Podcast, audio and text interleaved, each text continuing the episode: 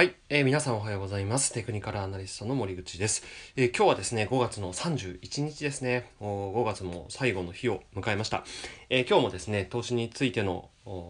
記事を書きましたので、えそれについて、え話をしていきたいなというふうに思います。今日もよろしくお願いします。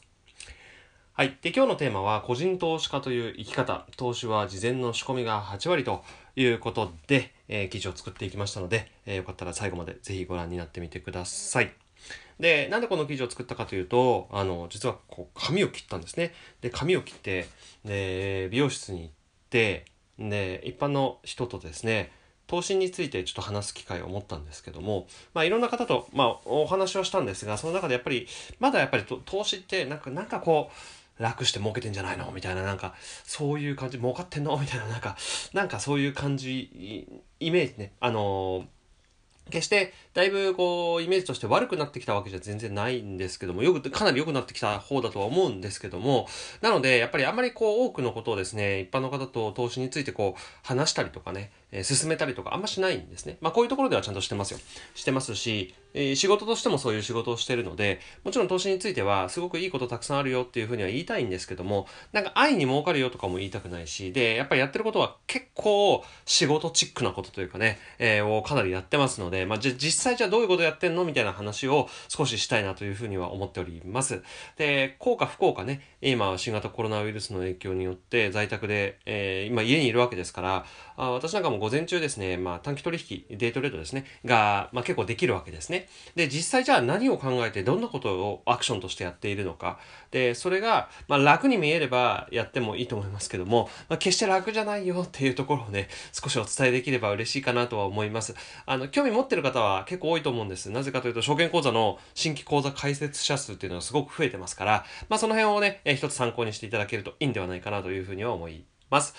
では、まず、個人投資家のイメージは、これちょっと私がこう検索してみたものなんですけども、なんか楽して儲けていそうとか、お金に物を言わせていそうとか、なんか性格が悪そうとかね、もうこれ偏見ですよね、マジでね。えーそんなあイメージがなんかワードとして出てきました。で、実際私の周りの個人投資家も含めてですね、どんな感じの人が多いかっていうと、うまず、楽に儲かるなど全くない、えーそういう感じで、まあみんな捉えてる方がすごく多いですね。し、案外お金には欲がない人が結構投資家の中には多いです。あの、成功してる投資家ね、えーにはあんまり欲がないなっていう感じはしますね。で、性格が悪いっていうよりは、他人には興味がないのかなっていう、あの、これは株式投資とか FX とかでトレードやってる人なんですけども、そんなにこう他人に興味があるというよりも自分でやっていくぞみたいな感じに興味がある方が、まあ投資家、個人投資家の中には多いんではないかなと。まあ私も結構これは当てはまるなというふうに思っております。はい。じゃあ実際個人投資家の一日って何っていうことなんですけども、すごく端的に言えば、これ前の夜の仕込みってめちゃくちゃ僕の中では大事だと思ってるんですよ。当日、売買する銘柄って、もうほぼ前日の夜の間に、これとこれとこれとこれの、これとこれとこれ、まあ10銘柄ぐらいの中から、いや、これとこれはいけそうかな、みたいな感じで、かなり絞り込みを行うわけですね。で、それをしてないと、勝てないです。っていうのが、まあ、僕の持論なんですけども、まあ、最近はですね、そこになるべく力を入れるようにしてますね。あの、飲食店とかやられてる方ってやっぱ前日に仕込みがそれなりにあると思うんですけども、それと全く一緒です。ね。全然楽じゃないっていうところをね、まずちょっと押さえといていただきたいなと思います。はい。で、翌日の朝、ね、えー結構早く起きるんですけども、8時頃からですね、寄り付き前の気配状況が見れますので、まあそこで実際に本当に売買するかもしれないみたいなものを最終チェックしていくということですね。これ細かいものはね、後ほどお喋りたいと思います。はい。で、9時以降集中します。えー集中力は切れることはありません。なので、めちゃくちゃ脳を使うんです。脳を使う。なので、まあ、後ほども紹介するんですけど、僕午前中しかやらないです。午前中しかない。まあ仕事もちゃんとする。えー午後はね、あの資料作ったりとか、講演の準備したりとか、なんかいろいろするので、えーっていうのもあるし、まあ子供もいるし、っていうことなんで、午前中しかやらないんですね。で、午前中やるだけでも頭もめちゃくちゃ疲れます。うんそれぐらいね、えー知的労働であるっていうところちょっと押さえておいていただきたいなというふうに思います。はい。で、じゃあ前日の仕込みって何してるの？っていうことなんですけども、最新のニュース、まあ、値上がり率ランキングとかね、まあそういうのからですね、なるべくこうニュースの鮮度があるものをチェックしてるんですね。なんかいいニュース、決算発表がありました。なんかが開発されました。そういうニュース。そういうニュースがないとですね、まあその日のデイトレードみたいな短期の取引だと、やっぱこのボラティリティ、変動の幅ですね、がないとですね、利益って伸ばせないんですね。何パーセントかこう取っていくっていうふうに考えると、何のニュースもない銘柄っていうのは、よっぽどのことがない限りは上にも下にも動かないんですよ。っていうのがですね、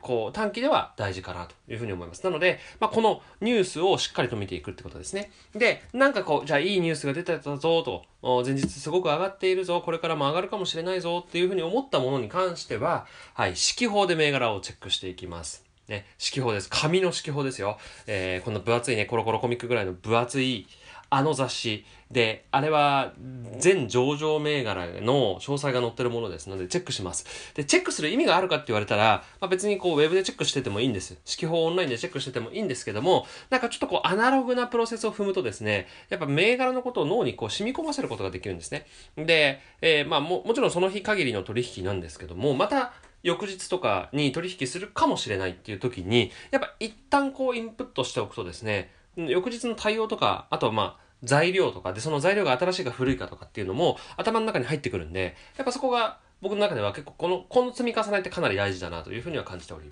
ます。はい。で、えー、それが分かったら、最新ニュースプラス節目。節目めちゃくちゃ大事です。要は、まあ、どの辺で株価が上がっていったら止まるのか、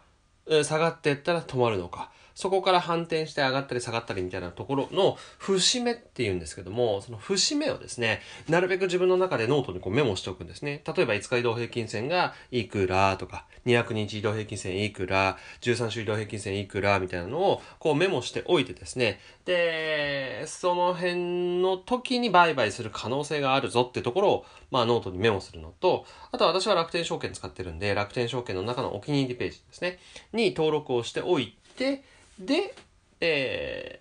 ー、寝るということになります。はい。で、当日の朝なんですけども、起床から8時までの間、何をするかっていうと、また上がりそうな銘柄のチェックをするわけですけども、まあやっぱり朝はですね、前日の日本、あとアメリカの相場、ニューヨークダウとかね、えー、を振り返るわけですね。になってます。で、アメリカなんかもですね、やっぱこう、セクター別の騰落率みたいなのがこう出てくるわけですね。で、やっぱ前日のアメリカの影響って少なからず受けるので、なんとなくじゃあ、今回は金融が買われましたよ、みたいなところとか、あの、半導体が買われましたよとか、あとは通信が変われましたよとか、なんかそういうふうに業種の買われるセクターみたいなものをイメージしながらですね、実際に自分のウォッチしてる銘柄をそこで大きく変えたりはしないんですけども、じゃあそのウォッチしてる銘柄に対してどういう業種を攻めていこうかなみたいなことをイメージこうするわけですね。で、その材料っていうのが新聞とかモーニングサテライトが、まあ一つきっかけになるかなというふうに思ってます。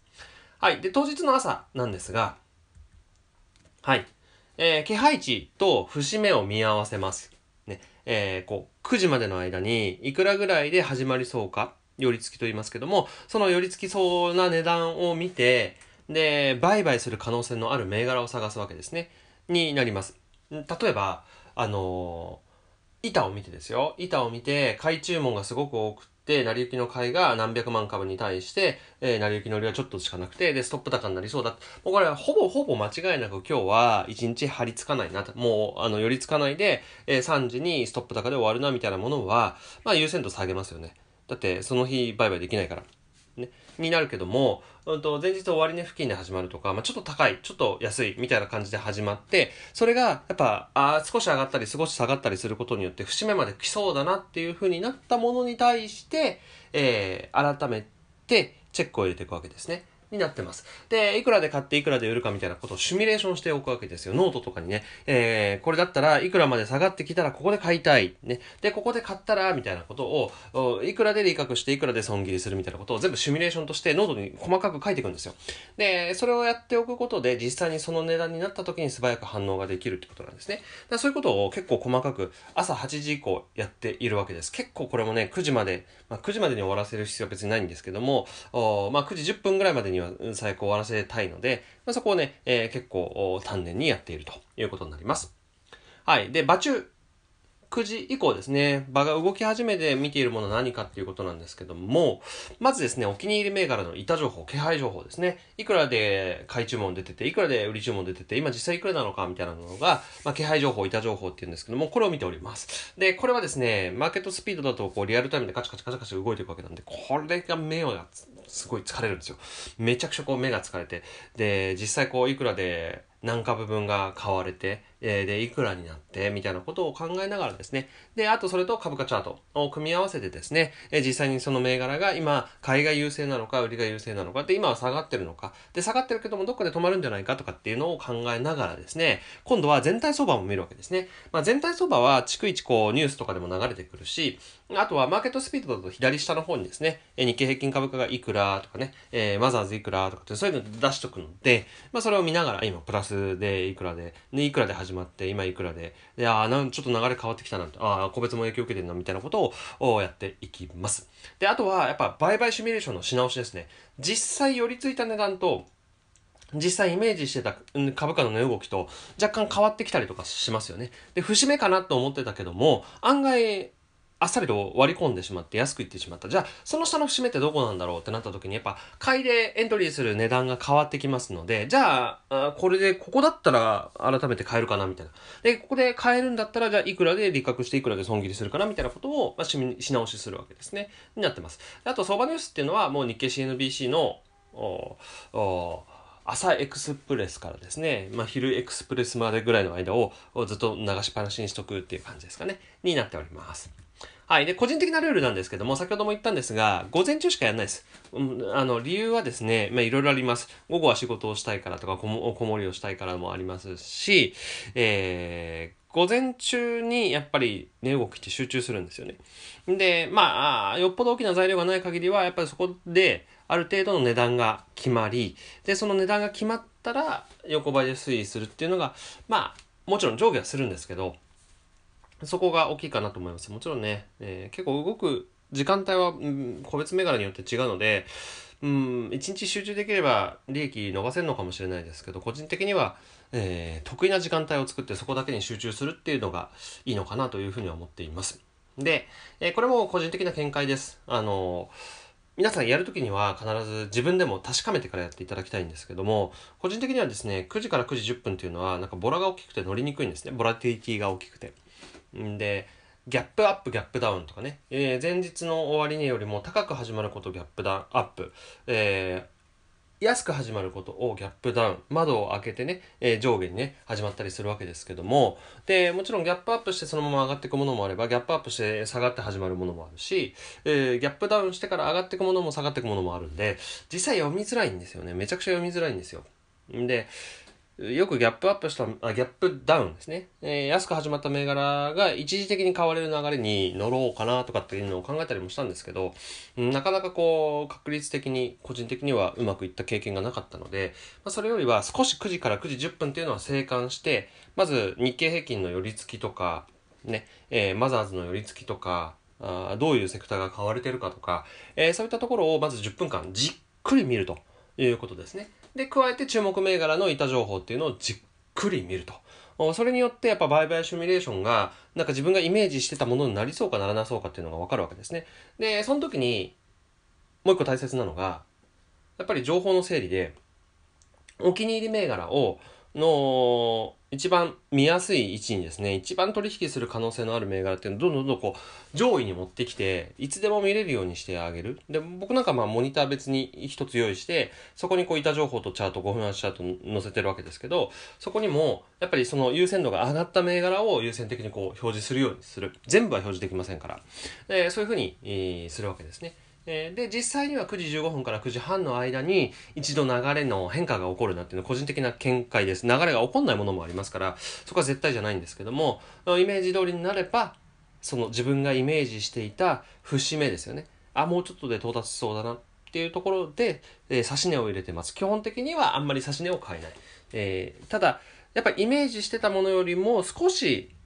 高いところから切り返していくっていう可能性もあるので、まあ、そこは若干追う可能性もある。で、追うシミュレーションっていうのも少し立てといた方がいいと思います。はい。で、9時以降っていうのはね、かなり集中しっぱなしですね。なんかこう不自然な板があって、なんかこう、数百株とか数千株ぐらいしか板がこう並んでないのに、1個だけね、何万株もあるみたいな、あそういう時に、その板がじゃあどうやって消化されるのかっていうのをこう見ていくわけですね。で、当然その厚い板がガッと消化されると、上にポンポンポンポンポンって抜けてったりもするし、逆もそうですよね。っていうのがあるので、やっぱそれによって対応方法を検討していたりとか、あします。ね、えー、強気か弱気かみたいな形です。はい。で、さらに、実際にこう、指値注文が約定したら、これすぐ、まあ、板見てれば分かりますよね。自分がいくらで指値入れてるかっていうのが分かるわけなんで、あ、自分の注文通ったな、自分の注文通ったなと思ったら、すぐにですね、逆指値付き通常注文。うん、SBI とかだと OCO 注文っていうのかな？うん、になるんですけど、要は、利確を指値注文して、損切りを逆指値注文して、で、もその決済の注文っていうのに入れちゃうんですね。入れちゃうんで、まあ、実際ね、実際は、そっからはただ見てるだけです。ただ見てるだけなんで、全然労働感ないかもしれないです。見てる方としては。ただ、かなり集中してます。かなり集中してるんで、結構疲れるんですね。で、全体相場見ながら、全体相場があまりにも下がってきたら売らなきゃいけないし、えー、個別株動向もね、えー、ちゃんと見守っていくってことをずっとやってます。はい。で、怪しい動きがあれば基本的にはすぐ撤退です。なぜかというと、大きな損だけは避けなきゃいけないですね。えー、やっぱコツコツ積み重ねていく。で、なるべくこうチャンスだなと思ったら、しっかりとお金を乗せて、で、しっかりと最後まで目標株価まで持ち続けるってことが大切なんですけども、ただし大きな損だけは常に避け続けていかないとお金が増えないんですよ。だからそれだけは徹底してやっていくってことをね、えー、やっております。はい。で、取引終了後はですね、ノートで取引の振り返りをするわけですね。で、なんで取引したのかっていうのが明確になっていないのは、まあ、失敗もしくはたまたまうまくいったとかね、えー、そういうことだと認識をしております。なので、行動が正しい。ここをすごく重要視してるわけですね。で、損切りでもいいんですよ。損切りはしょうがないんです。損切りはゼロにはできないってことが分かっているので、損切りを正しくできたっていうことであれば OK なんですよ。ね、で、正しい行動の連続がトータルのプラスを生むっていうふうにも思ってるので、思ってるし、やっぱその僕が勉強してきた、まあ本とかトレーダーとかそういった人たちから教わったことっていうのは、やっぱりこう損切りっていうのはゼロにならない。で、大きな損を出しちゃうとやっぱトータルでマイナスになる可能性がある。で、損切りは、あまあ成功の一つである。だから行動としては正しい。で、その正しい行動がずっと連続していれば、で損は出るけども、トータルではプラスになると。いうことがとても大切なポイントになっております。はい。で、まあ、こんな感じでね、一日をずっと過ごしているわけなんですけども、ずっとというか、午前中ね、えー、投資家として過ごしているわけなんですけども、あの、結論としてはですね、やっぱ個人投資家楽じゃないんですよ。非常に脳に汗かく知的労働の一つなんですね。やっぱ取引が終わると結構ぐったり疲れますね。ぐったり疲れてやっています。ただ、やっぱ楽しさもあるし、で、実際、例えば、そうですね、デイトレードも、まあ、めちゃくちゃ儲かるかっていうと、コツコツタイプなんで、そんなにめちゃくちゃこう、一日には儲からないけども、うん、この収益が続いてったらどれぐらいになるかなとか、こう、イメージしたりとかね。で、まあ、この、この平均ペースでいけば、うん、全然割いいなっていうのが見えてくるとですね、すごくやっぱ、うん、なかなかこう面白いなっていうふうには思ってこれると思うんですね。失敗が続くとですね、なかなかこう不安になることもあると思うんで、そこも難しいところではあるんですけども、やっぱ非常に脳に汗かく知的労働の一つなんじゃないかなっていうところを認識していただきたいなというふうに思います。はい。で、どこまでやるかっていうのは本当にキリがないので、やっぱりまあ僕みたいに午前中だけやるとかね、えー、なんかこう時間とかね、えー、そういったものを決めてやっていくのがいいと思います。で、正しい行動のために正しいインプットが必要です。まあ、多少やっぱ勉強は必ず必要ですね。になってきます。あの、いろんな、なんだろう。取引の方法もそうだし、注文の出し方もそうだし、えー、用語もそうだし、えー、知ってないと対応できないこともすごく多いので、まあ、そこはぜひ、えー、インプットをしっかりとしてみてください。ねえー、なので、まあ、こういったところをですね、しっかりと押さえていただくと、まあ、短期投資っていうのも結構楽しくなるんではないかなというふうに思います。えー、多くの方がですね、この、まあ、動画を見ながら、なんか短期投資やってみたいなっていう方もいらっしゃるとは思いますので、えー、ただ、最初にチャレンジすると、なかなかこううまくいかないなとかね、え、損出しちゃったなっていう人もいると思うんですけど、それは絶対必要なプロセスですので、あの、それを乗り切って、じゃあ損をコントロールしようとかね、えー、なんか自分の集中できる時間を決めようとかね、えー、そういうふうにやっていただくといいんじゃないかなというふうに思います。はい、ちょっと今日はなんか長く、結構あっさりした感じになるかなと思ったんですけど、結構長くなってしまったので、この辺にしておきたいと思います。で、明日以降ですね、また平日戻ってきますね。相場が動き始めます。6月相場スタートしていきますので、えー、結構相場の話、テクニカルの話、たくさんやっていきたいと思いますので、明日以降もぜひよろしくお願いいたします。で、今日の動画ですね、ぜひ楽しいなというふうに思った方はですね、えー高評価ボタンであるとか、まあ、チャンネル登録ですね、えー、をぜひ、えー、やっていただけるといいかなと思います。えー、明日以降もぜひ楽しみにしていてください。今日はありがとうございました。